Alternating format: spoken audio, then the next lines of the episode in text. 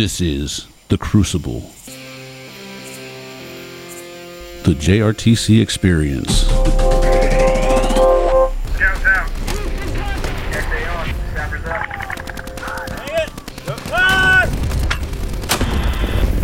Hey, click to my position over.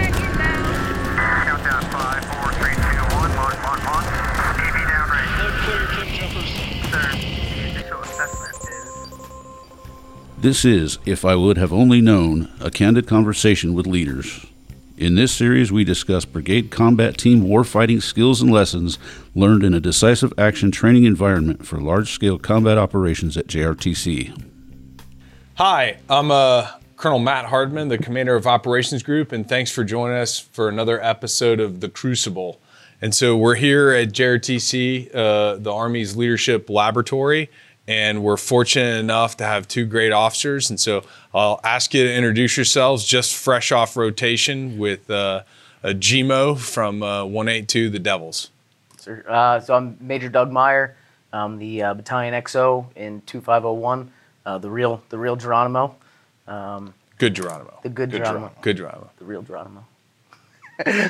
And I'm Major Tony Formica. I'm the battalion S3 for Geronimo. Okay. And how long have you been in the brigade? I've been in the brigade since August of this year, sir. So a whole, a whole like 90 days. whole, the whole organization has had me um, messing things up on the calendar for a quarter, sir. Good deal. Doug? 15 months. Okay. And you, what were you doing before? I was the Battalion S3. Okay. So everything was great when you left it.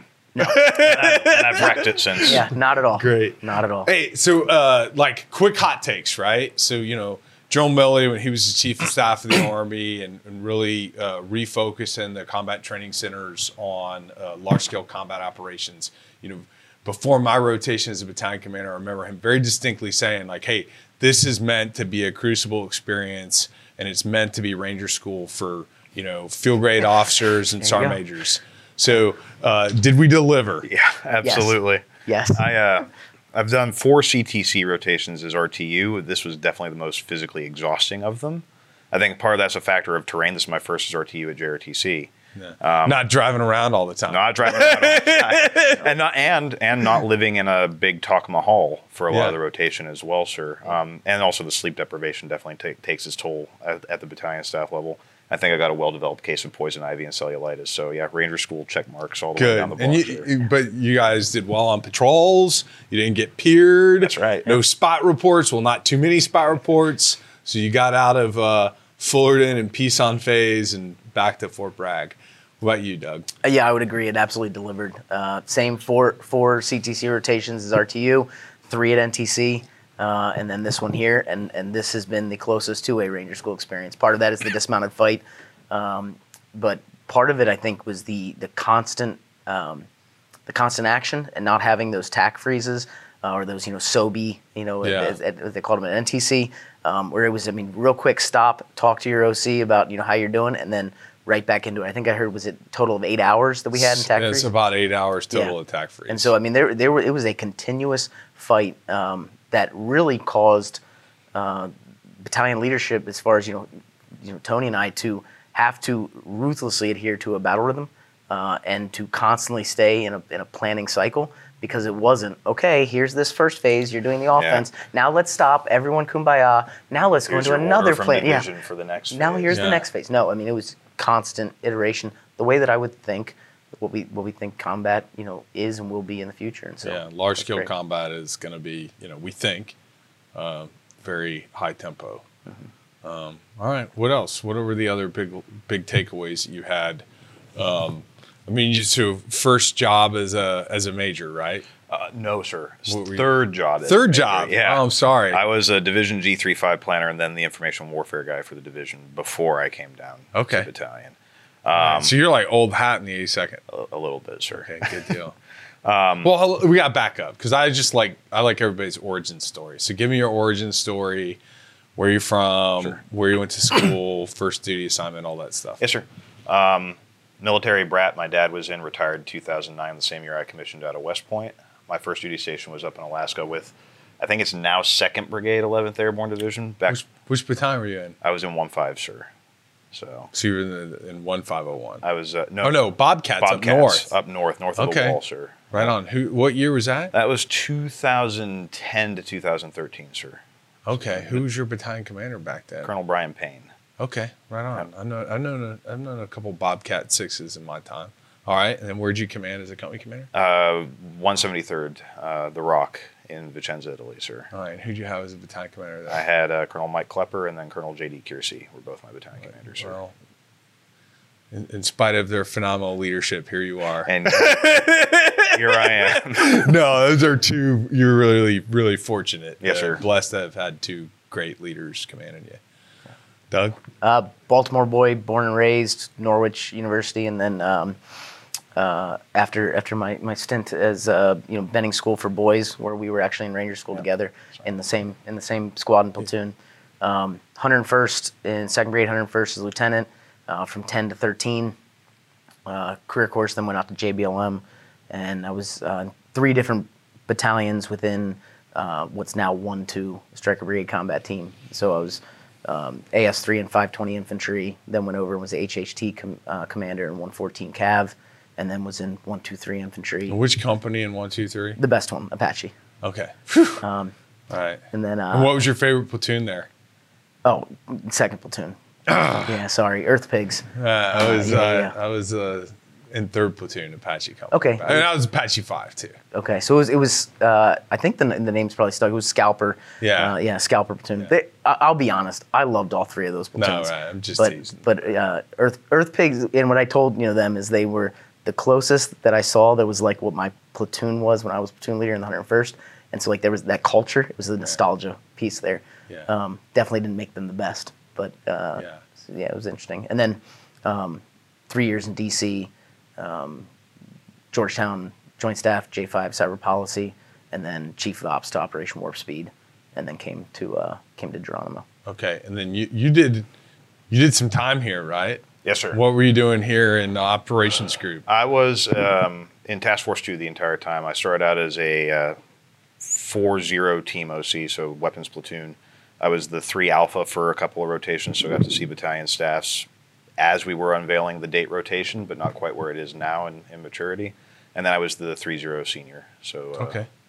for the um, one of the company senior What year were you here as a OCT? 13 to 15, sir, right before I went to Italy. Okay. Yeah. Who was your task force senior there? Colonel Jeremy Schroeder was the Okay. senior, sir. Right on. Yep. All right. Well, good. Well, all right, gentlemen. So we got that all out of the way, where everybody's from, and, and all that good stuff. Um, and you guys have had you know diverse experiences, some Stryker time for both you, airborne experience, air assault, and then and then back in uh, the 82nd All American Division. It's pretty awesome. Um, so you know, just be interested from a, a battalion field grade perspective. You know, what are the biggest takeaways? What what do you learn um, about preparing a battalion, fighting a battalion for large scale combat operations? Yeah. Um, the piece that I think you know And oh, and by the way, what you don't get to do is like your other field grade was like you know let you down, right? Not here. No, no, no. So, okay. No, so you know what? I'll, I'll actually start with that. Scratch Yeah, that. scratch that off. Uh, remove that. We, uh, I, I'll actually I'll start with something that different than what I was going to start with based on that comment. Um, and not everyone's this lucky, but um, starting like, for I think the battalion can often go the direction that the functionality of the top five is. If they're a functioning team Yeah. and they get along, uh, I couldn't possibly be more lucky than to have this guy right here uh, next to me. And I've been I've been super lucky. When I was a battalion S three, the XO was Tom Goodman, and we grew up together. Um, Yeah, that's awesome. And we- so we just having a counterpart. That's probably the first one. Is are they a functioning team? Because when sleep gets low, when yeah. tensions get high, you will see your ranger buddy and see their you know their true colors. Um, and so that's probably the first thing. The second one I would go with is um, uh, systems that are tried, tested, and validated before you come here. SOPs. Uh, I think we fought our PSOP and our CPSOP, uh, and we had validated them through um, LTP, our CTE, you know, event, and then also through CPXs. And we saw where the gaps were coming out here, and they certainly weren't perfect. But having that baseline, I think, made a huge difference. So I'm going to just elaborate on both of those points. I think both of those things speak both the relationships as well as the validation of our of our equipment and planning processes speak to preparation before you come here, and I think that's important. I mean, it's a known quantity what you're going You, into. you mean just don't show up and do it live? Don't just right. show up and do it Can't live. Bill O'Reilly this. The, the the decision to place Doug and I together was a deliberate one that our leadership made, knowing that we had gone through Ranger, IBOLC, Triple C together, and that we knew each other. That was and it was a really good call to make because you don't want to have any room for error. I think in your field grade relationship. Um, likewise, our PSOP is an exhaustively engineered piece of work. I mean, uh, it's it's probably 100 pages plus of laminated formats that we have Yeah. actually used every iteration that we. Do you get. know like the genesis of that thing? I mean, was did you like did Yeah. somebody like hand it down in a ritual to you? So it was. Uh, we, there was a PSOP that uh, when Lieutenant Colonel Dave Webb was the battalion Yeah. commander, they had fought in the previous rotation um, with their two field grades, and I wasn't there for that. We took that uh, PSOP and we had iterated on it and used it. And then when Lieutenant Colonel Myers came in, um, we used it before, right before Tony came in. Um, used it at kind of a multi-echelon training event where we were doing uh, testing the IVAS system uh, for the Army, which is really a company-focused event. But we pulled the battalion out there, did some reps uh, on MDMP out in the field, practice our wargaming. We saw where the gaps were, both I think in the document as it stood, but then also in a new leadership, you know, new leadership group and what we were trying to get to.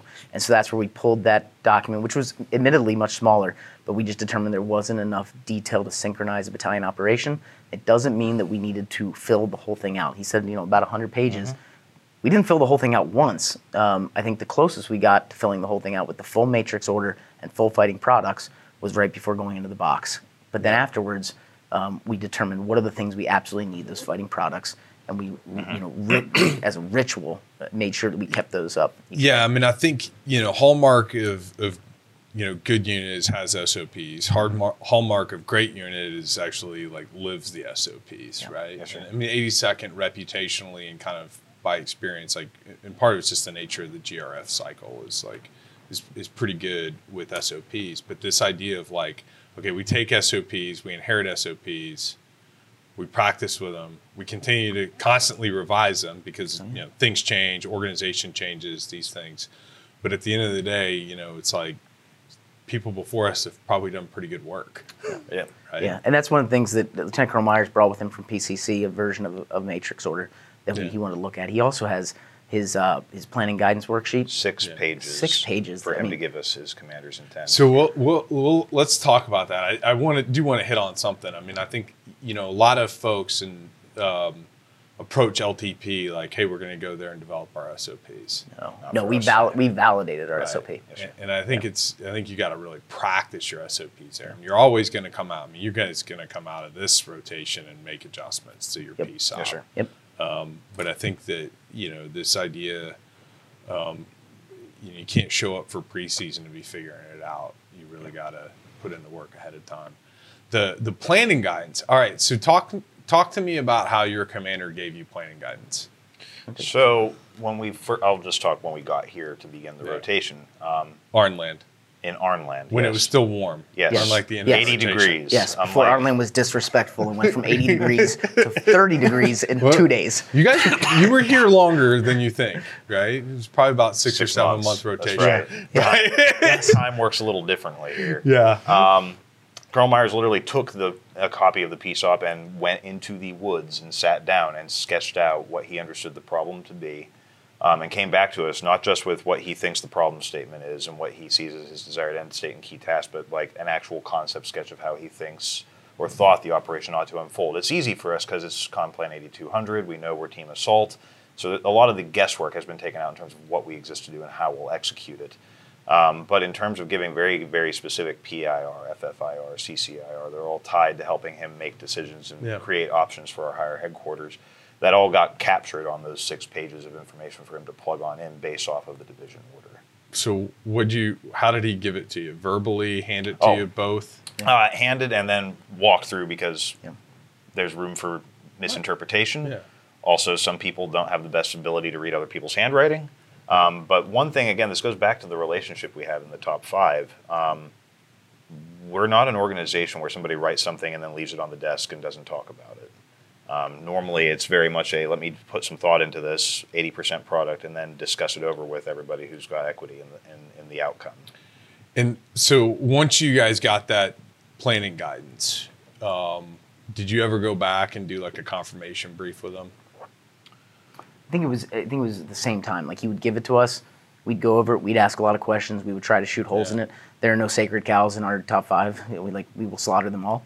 Uh, and, and it's yeah, and it's very um, open communication style. I think between Yeah. us. And so at the very end of it, it would be a, okay, sir. This is what we understand. That's right. So Uh, and- yeah, so I mean, I think one of the things I've seen with like planning guidance, and, and that's it. It's like if if the planning guidance is written and left on a table and nobody reads it, then you know, then Yeah. you know, equals a lot of frustration for a commander and for staff. And and so what's you know what I've seen be really useful is exactly what you're describing of where you know field grades we get to have a dialogue about things and you know i like r- talking about it in terms of confirmation briefs and back briefs because like we understand like we do that with subordinate commanders right if i'm a commander and i give i give an order to a subordinate unit they're going to come back to me like hey sir here's what you told me to do and you know and i'm, I'm going to come back to you and this is what i understand it to be and this is kind of my initial impressions of it and then after having a little bit of time to think about it come back hey here's how i'm going to do it right back brief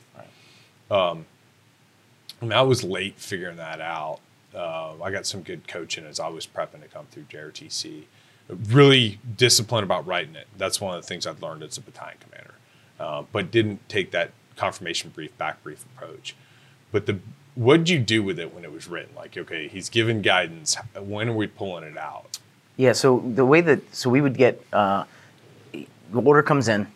We do receipt of mission. We do brief. receive a mission brief. While we're doing that, he's doing his initial his initial planning guidance, which is much more bare bones.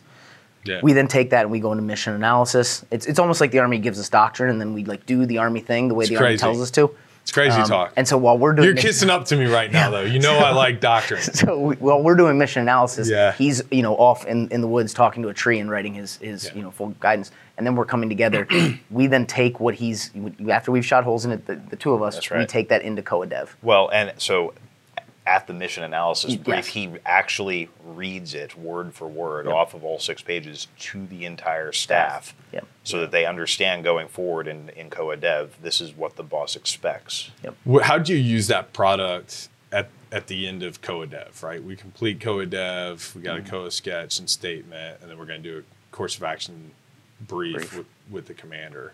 Did you guys pull that guidance back out? Yeah. Con- well, I think it's more accurate to say we constantly referenced it as Yeah. we were going Yeah. through COA Dev because it's in the same PSOP that we're using to Yeah. write all of our COA Dev products in. Yeah. Now we did before we go into the COA Dev, you know, brief to him. Um, we are before we go into it. I think normally you would review like, hey, Yeah. this is what uh, what the boss had laid out for us and what he wanted to see.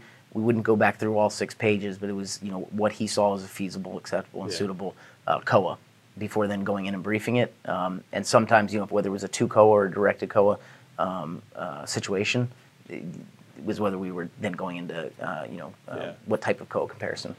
Yeah, because I think what's really where we end up diverging a lot of times is like you guys will identify things, you know, field grades, majors will identify stuff that's like, okay, hey, the boss told us to do X, Y, and Z, but either the circumstances have changed, there's more information, or hey, he he just didn't understand that, right? He didn't understand like we didn't get allocated what we thought we got allocated.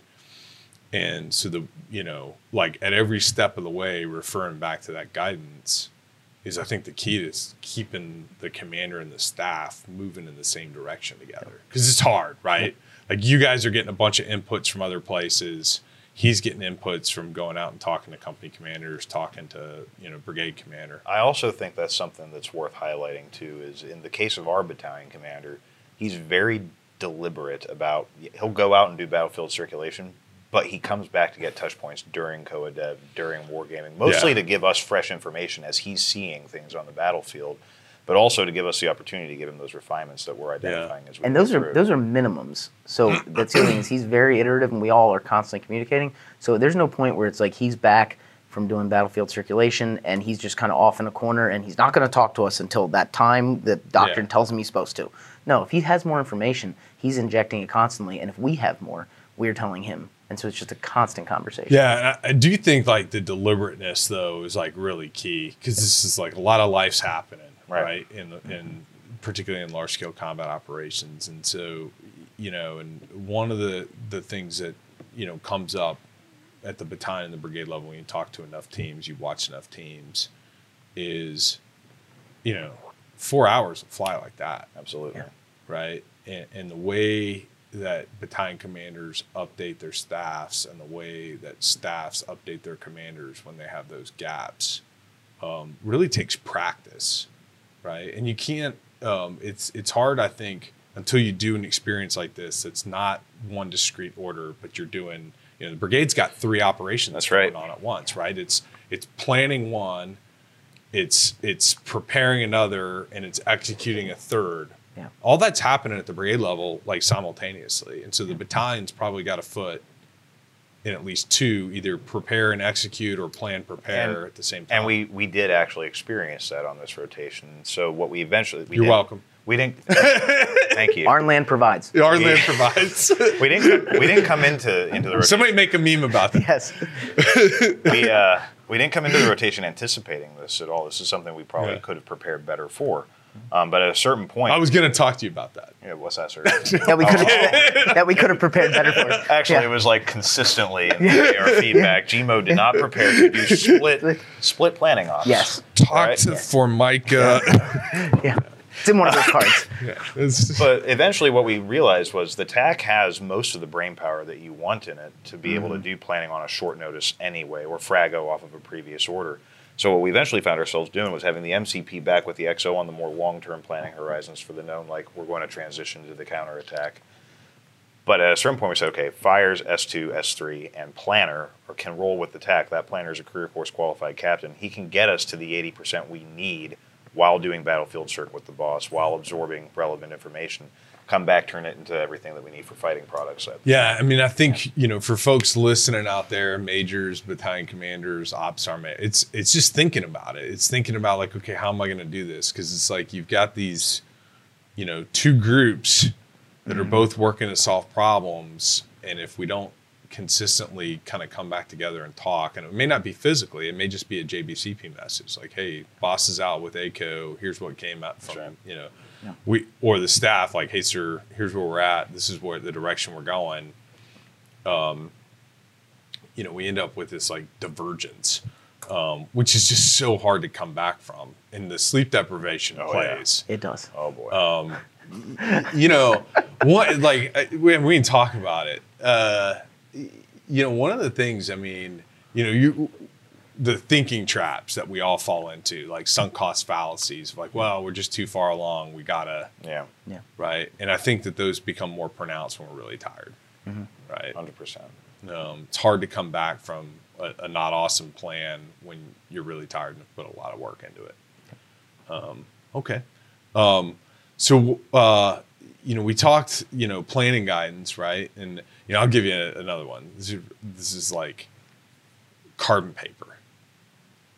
Back to the 90s when I was in AS3, because commander's planning guidance on carbon paper, he gets to keep a copy, you get a copy, you get a copy, Yeah. and then that, that captain gets a copy.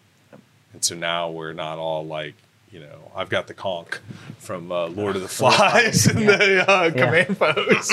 Yep. That's this speaks to one of the another one of the problems that we identified, or, or not even a problem, just something we need to work through a little bit more deliberately. Our PSOP is laminated sheets of paper. To disseminate that, you have to do one of a couple of things. One is take a picture of it on you, ATAK. you get to. Yeah. You Get get, to. to. We get, Get the to. opportunity. That's right. Our land provides. Our land, Our land provides. provides. I'm a slow learner.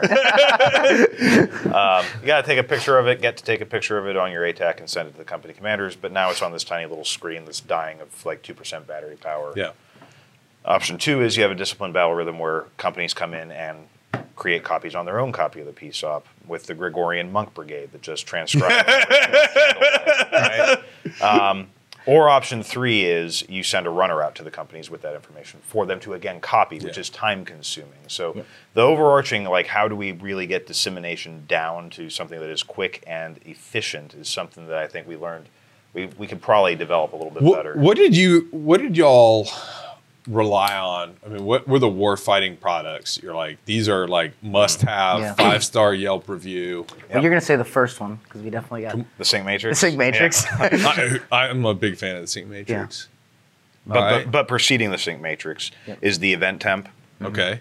Yeah. uh, owned by the S2. Yep. FSSCM, FSCM. Yeah. Fire support. Yeah. Oper- Fire support execution matrix. Yep. Operational graphics. Okay, now you're in my love language. Yeah. All right. Yep. What else? And then those, I think, correct me if I'm wrong, I think those are the four core ones. Core ones. The tinsel on the tree, nice to have, but Christmas will happen if you don't have it. Or or depending on the operation we're executing. X check DSM. Yep. And then the, so the other ones, which we put them in our annexes, they're not in our fighting products.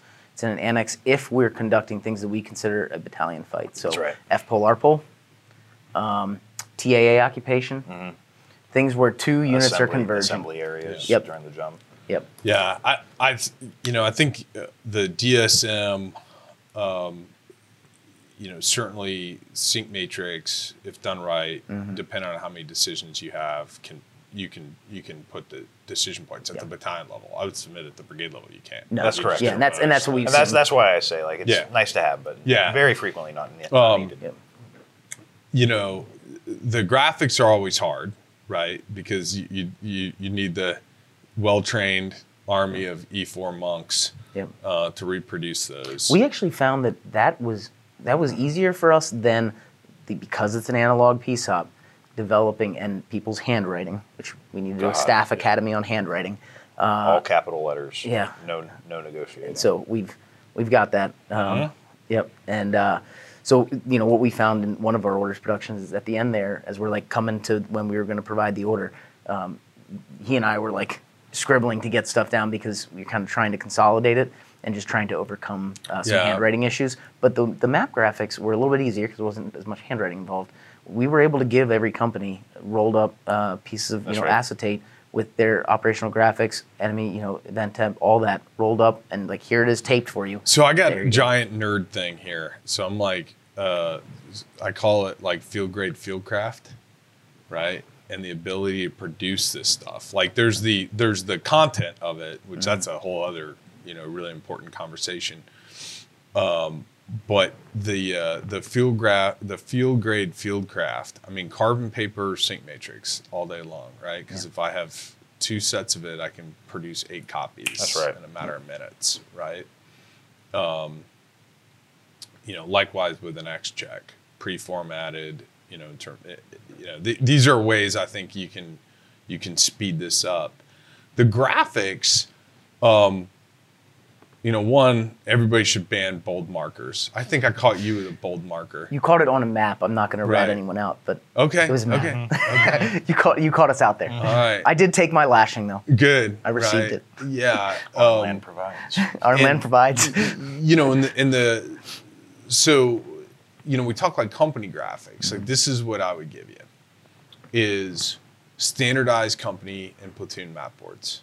Yes. So Yeah. when we produce graphics, Yep. That's right. they're all cut the same size That- that- all the time. Yep. Every time. That's what we did. And, that's, Right. and that yeah, and that was huge. And it was it was from coaching. Uh, you know, receiving the coaching, and so that was one of the PCCs, PCIs that we did in RSOI. Yeah. Uh, was their map boards. That's for the car the boss who inspected every platoon leader's map. What were the ones he had? So he had that. We did company trains, inspected company. What do your company trains look like, and what's your concept to actually show like this is what your like we want it laid out. Everything you're gonna have in Yeah. company trains. AT weapon AT system weapon system functionality, functionality, then, Because uh, I've because I've never left anything behind. Yeah. There was a fourth Yeah. one. uh, pa- parachute packing list. That's right, because it was weight for you know the parachute. So that we actually did that uh, and weighing them before going up to the ISB. But the warfighting products really become, at the end of the day, these are the things that we fight off of. Yeah. These are the things that become, you know, so important. And it does take practice. Uh, absolutely, it takes it takes practice to develop them. I think it takes a different level of practice to get the staff used to using them to fight the fight. Yeah. Um, and what we've identified now is like we think we have our staff pretty much aligned on the production and use of them. The next step is getting the companies to understand why these things are valuable to them as well. Yeah. Yeah. Um, especially the sync matrix. Like there's a lot on there that is not your company's fight, at least as you narrowly conceive it. Now, how, is that? Do you guys use like ten point font in that, or really bad handwriting, or are you using intent graphics? So we use intent graphics as much as possible, and we sequence them over time in Right. terms of what's going first, second, third. Yep. More time blocks, vice hour by hour, because there's a little bit of guesswork on when things will Yeah. happen. Um, but the only text that you'll ever see in there will be um, task or purpose. Most of Yeah. the rest of it is pure graphic description or targets. Yeah, because I mean, I found that like it, you know, under under NVGs, like that's the way to do it. That's right. Right. It's just way easier to keep the plot of what we're doing. Um, all right. Well, cool. Um, what else did you guys learn? Oh boy. Learned the importance of uh, maintaining a sleep cycle, Yeah. Yeah. which we look. We went into it with a plan. everybody's got a plan, right? We went in with a plan. Everybody's got a Um, plan It briefed really well. It did brief until really we get well. punched in the mouth. Absolutely. And, uh, um, you know, and I think that there were too many times where we felt like multiple of the top five needed to be up at the same time, Yeah. especially during. It's it's that need. Like, there's one more thing I can do. There's Yep. one more, th- and you have to make the call. Like, what's the marginal utility of me doing that one more thing? Mm-hmm. By just getting 20 to 40 minutes of sleep. Yeah. Yeah. I mean, I, I'm a, you know, w- you'd never drive a car after drinking half a bottle of Jim Beam, Yep. right? You probably shouldn't fight a battalion That's right. Yes. after Yeah, yeah. drinking, Yeah. you know, a, a six pack. And we talked about it being like, you know, like Yeah. Ranger School. I think one of the things that I learned, something I knew about myself anyway, right? But I, Arnland provided me the lesson Heartland again. provides. um, is you know what does each person look like when they're a little drunk you know when they're Yeah. when they're and in my case when it's sleep i'm a lot different when i'm actually drunk i'm a very happy drunk when i'm asleep drunk uh, I, you know where's the where the frustrations You're just a ray of sunshine. I, really. yeah i really am i'm a very happy real drunk um, sleep drunk it's you know where the frustration where does it bleed Yeah. over um, and where am i uh, internalizing as the xo all the problems that are coming to me, he comes back out from the TAC and talks about one thing, right? And the boss comes back and talks about something else. And then me internalizing them instead of um, seeing that they're delegating them. Right. Yeah, and the, the we cannot fail. I'm not good enough to have, I'm not good enough to think that. It's No, like, and I it's like putting myself this- on that. Yeah, I mean, th- and I think it's a product. It is a product like fatigue, like makes it harder to delegate and delegate well. Yeah. Right, which is ultimately like field grade officers. Like this is the name of the game. Like all day and, and well, Mm-hmm. right? Like when there's delegating and there's delegating well. Well. Yeah. And um, yeah, I get it. So so in this vein, like uh, g- g- you know, give yourselves letter grades of employment of non-commissioned officers uh, on the staff. Yeah. So We we'll let the we'll let the three go first. Give yourself a letter grade. Hmm, I think I'd give myself a C. Okay, it's passing, It's passing. um, but we got we got work to do if we're going to be on the dean's list. All Yeah. right. so so I'm giving myself two grades, right? Okay. because I think that uh, Op Sergeant Major and I were an A at using each other and using Yeah. two NCOs specifically. I mean, A plus, and we were a D minus at best at using the the rest of, of the NCOs we had. That's why I gave myself Yeah, a C. so I so I, Yeah, I- he- so I would probably average. Yeah, so I would probably you know average it. And and there were times where Ops Major and I together, you know, it, we let it become a he and I against the world. Yeah, Uh, and that's just not awesome. Yeah. and especially as sleep deprivation and Yeah. time and problems, uh, you know, mounted, it became more of that. So this is like a, cr- I mean, I don't want to say a crime, but this is one that comes up like over and over again, you know, across you know CTC rotations, JMRC, NTC, uh, um, you know, and, and here, um, you know, what what are you going to do about it going forward? Um, a couple of things come to mind immediately. Yeah, we did deliberately in, integrate NCOs into our LTP, um, in, into planning, and then we kind of stopped doing that when we went into our FTX because we had a huge influx of lieutenants and a bunch of new talent to manage, and we said, okay, NCOs go do NCO things, which is a euphemism for pull security and make all the security arrangements and make sure we get resupply, right? Yeah. And we kind of allowed that to snowball forward until we got here. I think what we do about it going forward is go back to that. There is a definite role for planning for, example, Sergeant Carpick Yes. when we're doing COA DEV. Ops Sergeant Major should be continually getting touch points to see if this crazy idea passes the common sense Yeah. test. Yep. So I mean, you know, uh, my own personal views, like you know, we'll we'll look at you know rotation. We'll say, wow, you know, like really should have gotten more involvement from the NCOs. And I mean, the first place that we got to look is officers with us. Right. Oh, yeah. You know, Yep. That's right. Absolutely. I, I, I I, appreciate you, you know, being being very transparent. I don't that. think it's uncharitable to say that at least on my end, I was like, I'm it's JRTC. We're in the box. I'm going to grab the captain I know can do this job because I trained him. Yeah. Vice develop an NCO and get the benefits that come with that NCO: Yeah. common sense, transparency, s- simple orders spoken well. Yeah, and I mean, I think there, you know, so we w- one of the conversations that we we had here with commanders, you know, and and you heard All American Seven, I'm sure, say this. You know, it's like the three types of commanders that come here: those Yeah. that sit back and watch their unit train, those that, um, you know, come here and train their unit, and those that fight to win. Yep. And I actually think to be a commander that's going to fight and win, or, or an officer here that's going to fight and win, you, you also have to simultaneously be training people. So, I mean, I got six 100%. deployments, and I've trained people in every single deployment, right? And it's the nature of of turnover of people, of, of just like expanded requirements, right? And so to win, I think we got to actually constantly be training, 100%. right? Um, even in combat, I mean, we're going to be like, you know, because unfortunately, if if what we've seen, you know, in the Ukraine is any example of like we're going to be, tr- you know, we're going to be taking uh, a staff sergeant and preparing them to potentially, you know, be a platoon sergeant, or taking, you know, a, a lieutenant and preparing them to be a company commander, and um, you know, this integration throughout and training um, is I think really the key to building a foundation that we have NCOs because that's where we're going to get sleep. Is we got an NCO That's that's, right. like, hey, sir, I got this. Um, I got this. I can, run- you know, a sergeant first class that can run an op sync. And there's no reason they can't, That's right. Yeah. right? We just got to like make them, bu- you know, build enough experience and make them comfortable by letting them do it a couple times. That, like, yeah, that Yeah. sergeant first class has that. Well, and I think you know to what to the question of what are we going to do to fix that is Yeah.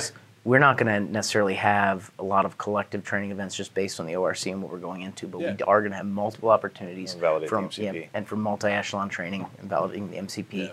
as we go out into some of these training events, team leaders course, team live fires and squad live fires that we're doing, and then any time that you know a company goes out to train, whether it's a range or sticks or whatever, deploying the MCP and getting a rep at that. Also, incorporating uh, some of those mission command systems into uh, staff duty, and so you're Right. training up not just you know NCOs that are going to be in their company in their company CPs to know how to, how to use that that JBCP two or the the um, but uh, but also having them um, ready to when they eventually fleet up to staff. Now they're so, trained. so you were a Stryker company commander and you were an airborne company commander, Yes, right? Yeah.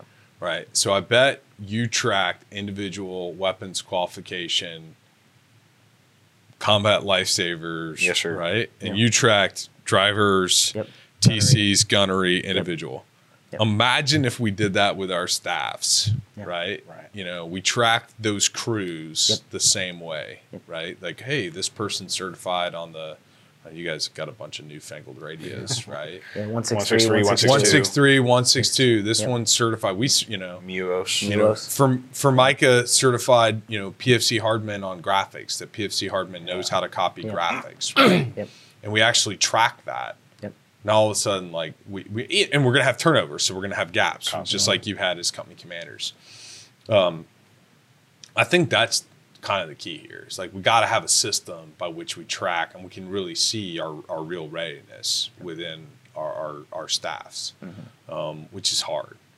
Um, but I mean, that's the, you know, I came down here, my S1 uh, got a concussion on the jump in, and my S1 NCOIC uh, broken ankle. Specialist battalion S1, whole rotation. Rough first 72 hours. But then, like, Yeah, figured it out. then he figured it out. And it was like, he was great at it. You I know, mean, turned in PERSTAT, accurate, received PERSTAT every day. The way that our Yeah. battalion commander asked us is, "Where's all the trap talent and trap capacity?" Yeah. Right. Who are the guys that we have relegated to security, um, or you know? Yeah, we're leaving money on the and table. we're leaving right? exactly. Right. And there Right. there is trap capacity um, Yeah. that, that we're not tapping into, and that's shame on us. And and I got and we got punished by it for lack of sleep, and that was our punishment. And Yeah, then the it battalion, is. and then the, pain is a teacher. and then and then our the- land provides. the unfortunate thing is when we got punished by a lack of sleep, it's not just us that got punished. Then the battalion got punished, right. and, then the brigade the, got punished. The down trace Yes. of not giving companies the things they want and Yep. or they need. yeah. Right. Um, yeah. Uh, what other? What else? Obstacles. Yes. I want to talk about that one. Yeah. We want to talk obstacles. Well- like, and not a metaphor. Not a like Real metaphor. obstacles. Like- No, no, real Actual. So so our first Synctos. we, we we jump in, we do CONPLAN 8200, and we then had to establish the airhead line, and we Got know to. we got to transition. Got to. you got to. Our land What did I say? You said Had had, to. to. Had to. Got to. Got, Got to. to. I'm sorry. Positive middle. I said I. I said I'm a slow, Slow learner. learner. I feel like feel like this is well established. Yeah. Um, tr- transition to hasty defense, and over turns we realize okay, this actually has a little bit more time built in. It can be a deliberate defense. And what, When, yeah, when do we stop preparing the defense? Never. never. Ah, good answer. You Never. guys are a go.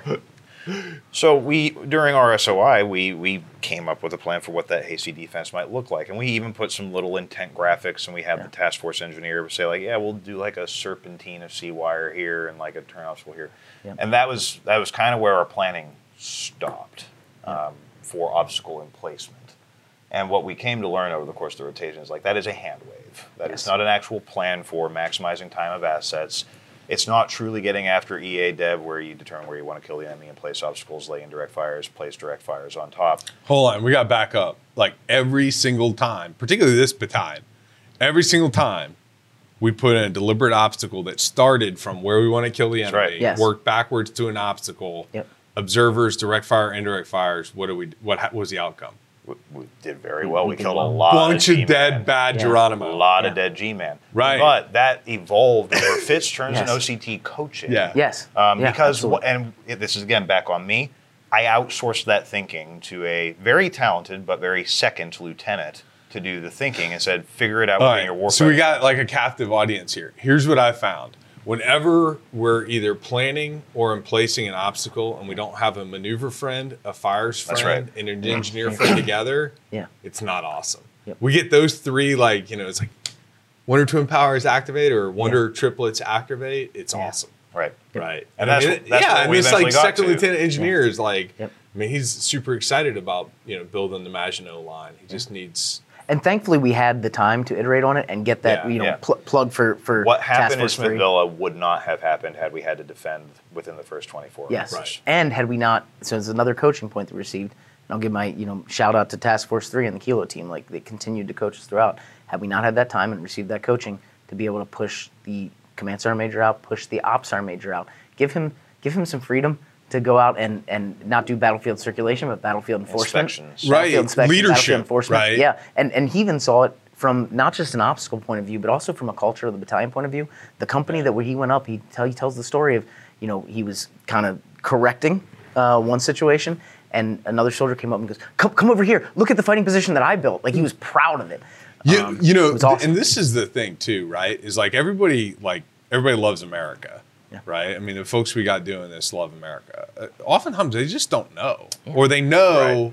but they don't have enough experience to to act with certainty and alacrity in what they're doing. And um, so that's like one, it's awesome to hear because like the, um, you know, I was really fortunate. I mean, my battalion sergeant major when I came here as a battalion commander, and my brigade sergeant major when I came here as a brigade uh, commander. Th- that's exactly what they were doing, and it it's like all the difference in the world. Like a sergeant major is way better um, at the nuts and bolts of you know direct fire weapons placement, Oh, yeah. uh, obstacle um, fighting positions because they've just done it way more than us. Like we know what we want to do, they know no no like this is how you actually do that. Right? Well, they, they know how to take the the pretty intent graphics and make them a real thing. But also, Right. you mentioned you know having a good sergeant major. We're so blessed to have two of them. Like Yeah. the command Yeah. sergeant major, ops sergeant major, Yeah. are amazing, and you can tell they're amazing not just from their knowledge and how much we lean on them, uh, but also from when they go out. When Yeah. a soldier wants to see them there. yeah, wants that feedback. Yeah, paratrooper real- wants him there. It's like wow. That's all real right. art to It's that. a, it's a combat multiplier for sure. Yeah, and I mean, the, you guys got it right. I mean, out at Smith Villa and then down on Dugout Road, Yep. uh, we got real effects when we got obstacles in the right place so that we could, you know, disrupt or fix an enemy where we wanted to kill them, Yep. and mass direct fires and direct fires. Uh, what'd you learn about fires? Because like you know, we had we had you know things that went awesome and things that didn't go awesome, and I'll you know I'm a focus on the went awesome. What made it when you were in those two instances you had effective fires? They were timely, they were accurate, they were Yeah. lethal. Why? Well designated um, observers who knew they were the observers Triggers. with very simplified triggers. It's really rough to Yep. be the observer when nobody's told you you're the right. observer. Yeah. That's right. So Yeah. in Smith Villa, it was the Scouts. Yeah. And Yep. in uh, Dugout Road, it was Apache Company, and they knew like your your sole purpose here is to prevent a southern envelopment. Yeah. We we iterated several times on making the triggers as simple as they could possibly Yes. be. Yeah. They, they were effective. They weren't too cute. It wasn't. Yeah. It's not five. We weren't doing after I- calculus, no, right? it's like guy pops out of tree line, activate. Yeah. Right. Um, but the other big thing, not in not in Dugout Road, but in Smith Villa, was not just technical rehearsal, but registration of the guns. Because Right these on. are pre-planned targets. right on. Yep. Which And, which uh, helps with the responsiveness that we saw then later when we had struggles with fires. It was from you know a lack of Lack- responsiveness. yeah. It was also from FM Dig going down, things like that, like working through our our systems and our pace plan and Yeah. how we work that, and also you know understanding that um, for us it's a little bit easier with when we keep simple triggers. When I say for us, I mean battalion level. We weren't really you know shooting behind the duck Yeah. because the duck's right there. You know, we see it coming Yeah. versus, versus the deep fight can be a lot more difficult. And and I think where we even in ours, um, struggling with the IC and tying, you know, closing that kill chain quicker and tying our IC to our fires. Nothing beats a ground, you know, breathing scout. Yep. Right. I mean, nothing beats a human being with good communications that knows they're the observer. Yep. And ideally, you know, Knows two makes one. That's right. Right. Yep. You know, primary and alternate observer, and then really this technical fires rehearsal. Yes. And the and and when possible, registration. Yeah. Um, I mean, this is the key. And you guys, ha- you know, as a battalion brigade, you put that to great effect at Smith Villa and, and down at Dugout Road. All right. Hey, so before we close out, you get uh, closing comment, closing comment, and then you get a- you each get to ask me a question. Okay. Um, wow. Closing comment. I think so. I, I already said how this rotation is the most physically exhausting of the four that I've been on, but I also think it was the one where the staff felt least broken coming out of it. And I, and I Like think emotionally. emotionally, we came out of this still very cohesive with good Yeah. humor, still able to be self-deprecating, but still Yes. taking the job really seriously. Well, I mean, I watched y'all's battalion AR. I mean, it was just uh, you know humble, um, uh, introspective. You know, people were really seeking out problems to solve. Were willing to give constructive feedback of like, "Hey, this didn't work," and, and then people took responsibility. And that's just like really healthy when you see that because that's where the learning is going to happen. And so, I, what I was going to say, sir, is again t- talking about preparation before you get to JRTC. That sort of stuff obviously doesn't happen overnight. Um, I think that's a function of uh, the culture that we've we've got in our battalion, where there's no pretense. Yeah. Like we're here to do our job. If you think you have a better way of doing it, offer that up. If you don't, execute. Yeah. Um, and I think it I think it worked really well for us in spite of sleep deprivation and, Yeah. and everything else we, we, we saw as a, as a hurdle. Yeah, I think so. You know, you s- stole there what being the same mind. My closing comment of cult, you know, culture eat strategy for breakfast, right? And you could build that over time. Um, so I, I'll go with a, a different closing comment. Um, and Well, and- you know, I think one of the things with like culture is like we are what we do. yes, right? Like habits really Habits. matter. Organizational habits matter. And, um, you know, preparation, when we commit to preparing, we always prepare.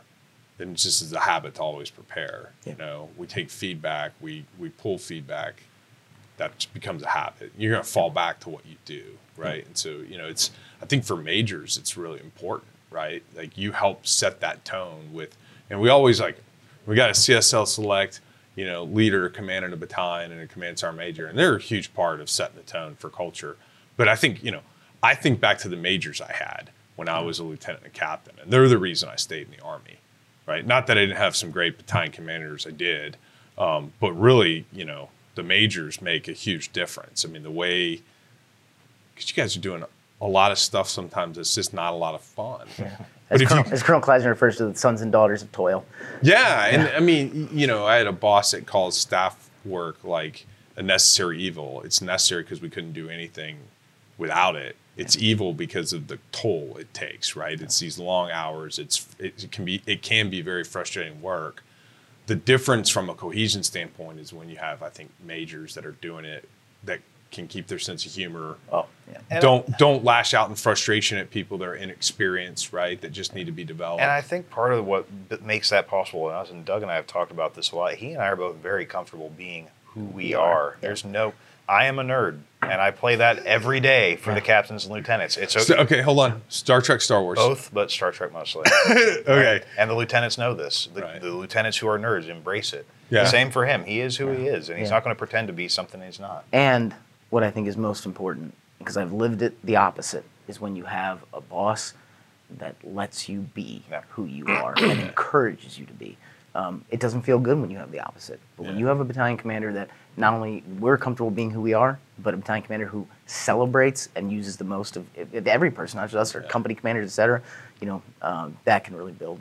Yeah. Um, but Yeah, I, it's pulling out the best in people. yeah, and, Right. and I think so. I guess in this, you kind of tied to it. I guess since we had talked, you took the culture piece. I guess my closing comment, and we've had it throughout. We've talked about Arnland provides right, and is this is Bountiful. this can be seen as something you have to do, and you're just sent to it.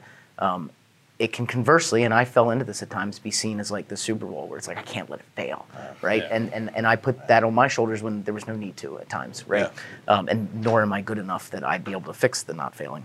Uh, I think if you come in here with the attitude that you're gonna get to see exactly where your battalion is, and you're gonna get to see every, the fruits of all your labor, and the things that you get to do when you leave Arnland. Because guess what? You're gonna leave Arnland, right? And Mo- hopefully- most people. Most people leave. Some Some people get to stay, they stay get a- forever. Hotel Yeah, yeah. California. Yeah. And, so, and, and so, you know, when you get to go back, uh, as, as I have gotten some sleep over the last couple of days.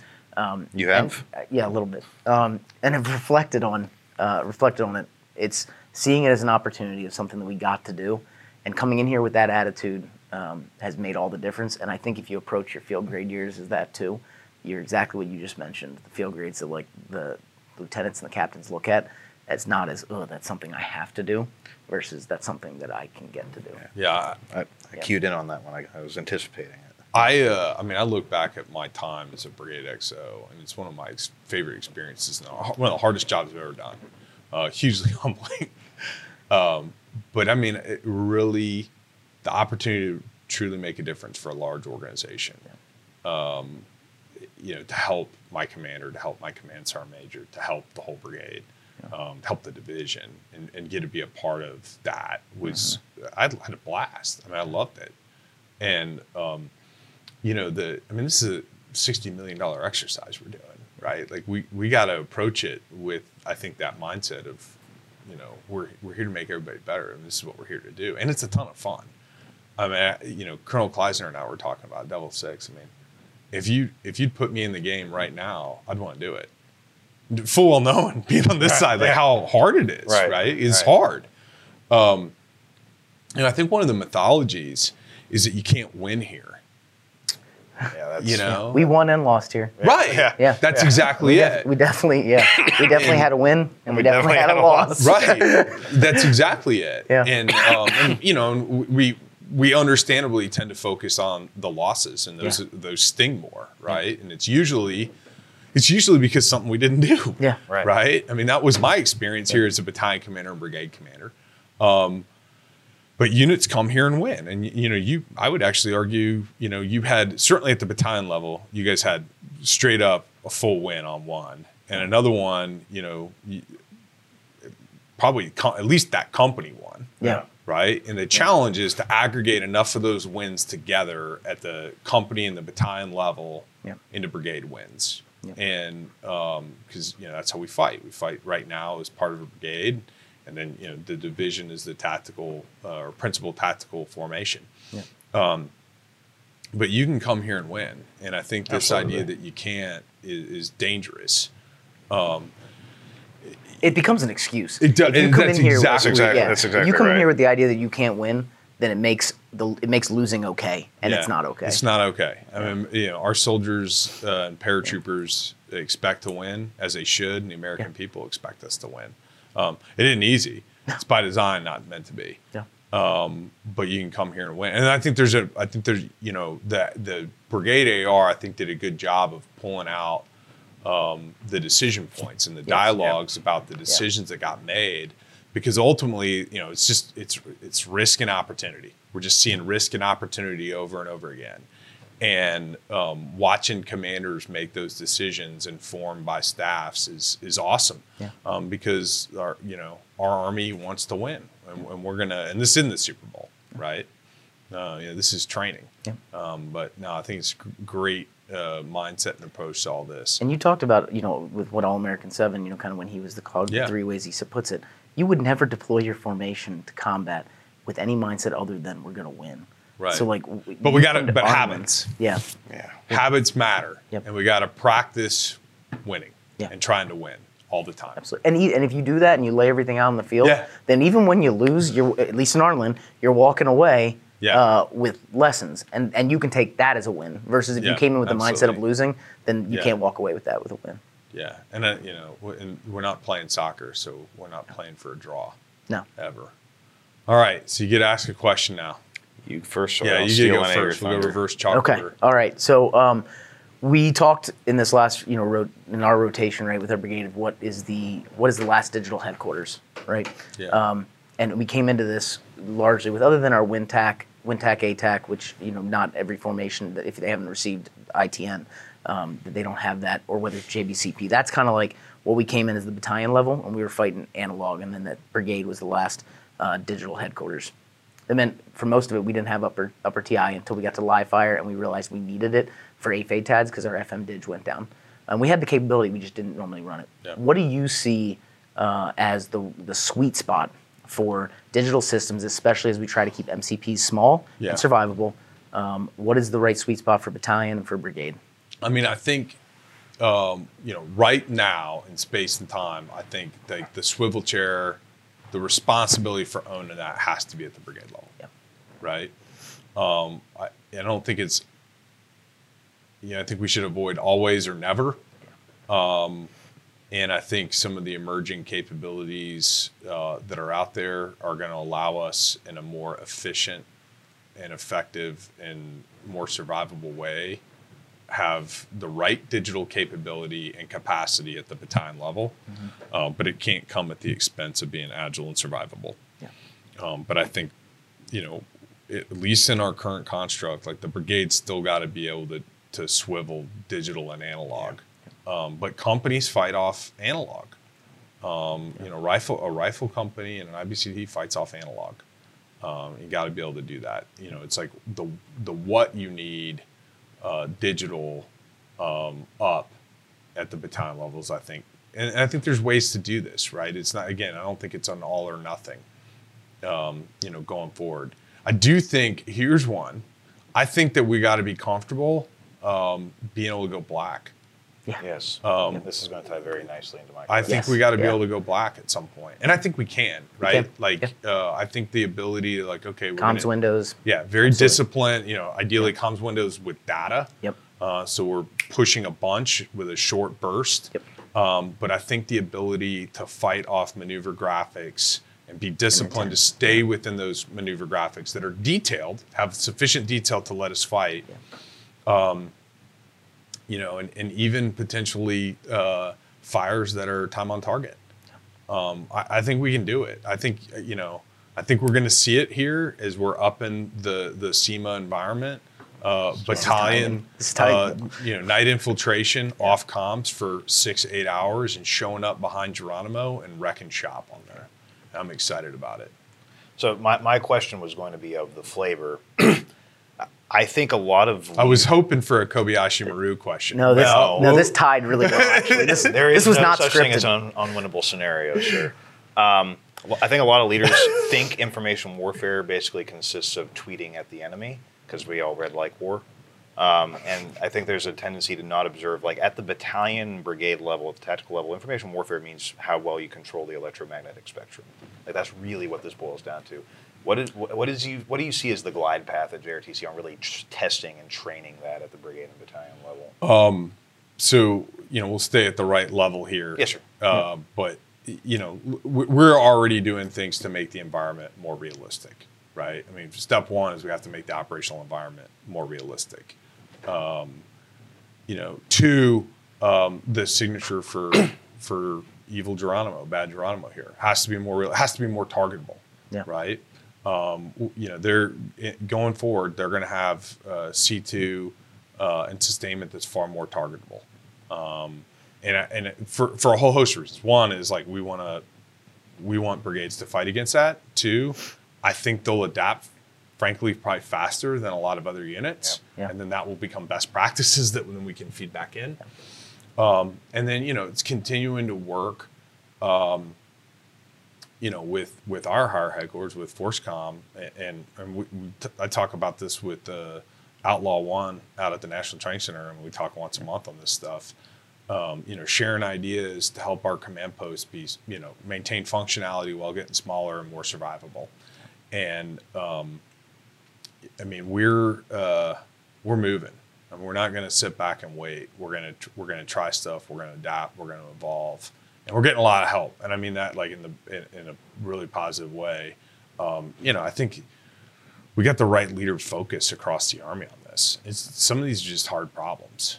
Um, so, you know, it's going to take all of us together kind of leaning in to do it and, and being creative uh, going forward. But we got to be functional, right? I mean, this, you know, that's the other part of this. It's, we got to be functional. This, this cannot be like, hey, we'll never be able to talk, so it doesn't matter. And we're going to be in like some kind of post, postmodernist world where nobody plans and nobody communicates Yeah. going forward. All right. Anything else for me? I'm good. I think so, sir. Okay. Hey, uh, so I'll close my, you know, my closing comments. I had a ton of fun.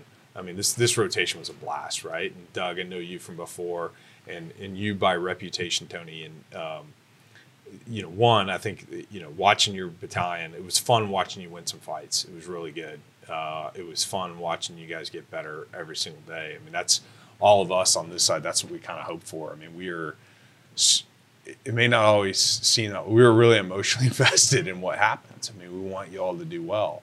We know that when you leave here, this might be the last training event that you ever got, right? Before you go into harm's way. And so we take that really, really seriously. I appreciate the professionalism that y'all approach the rotation. And thanks for joining us today and sharing what you learned um, going forward. I think this is what's going to make our Army better. So thanks for what you do. Appreciate it all the Thanks, way. sir. Cool. Thanks, sir. Thanks, sir. Thank you for joining us on The Crucible, the JRTC experience. The Joint Readiness Training Center is the premier crucible training experience. We prepare units to fight and win in the most complex environments against world class opposing forces. We are America's leadership laboratory. Again, we'd like to thank our guests for participating. This podcast was created and produced by Mr. John Mabes. It was recorded and edited by Chief Thomas Rich and researched by First Lieutenant Anthony Cho. Intro vocals were done by Mr. Robert Chopper. Special thanks to Captain Jermaine Branch and Mr. Jeff England from Public Affairs. Be sure to like and follow us on social media to keep up with the latest warfighting TTPs learned through the crucible that is the Joint Readiness Training Center. Follow us by going to https colon forward slash forward slash linktr dot ee forward slash jrtc. We'd like to thank our partners at the Center for Army Lessons Learned of the Combined Arms Center, especially the JRTC Call Observations Detachment. Be sure to follow them on social media as well. Follow them at https colon forward slash forward slash www.army.mil forward slash C-A-L-L. Don't forget to like, subscribe, and review us wherever you listen or watch your podcasts, and be sure to stay tuned for more in the near future. The Crucible, the JRTC experience, is a product of the Joint Readiness Training Center.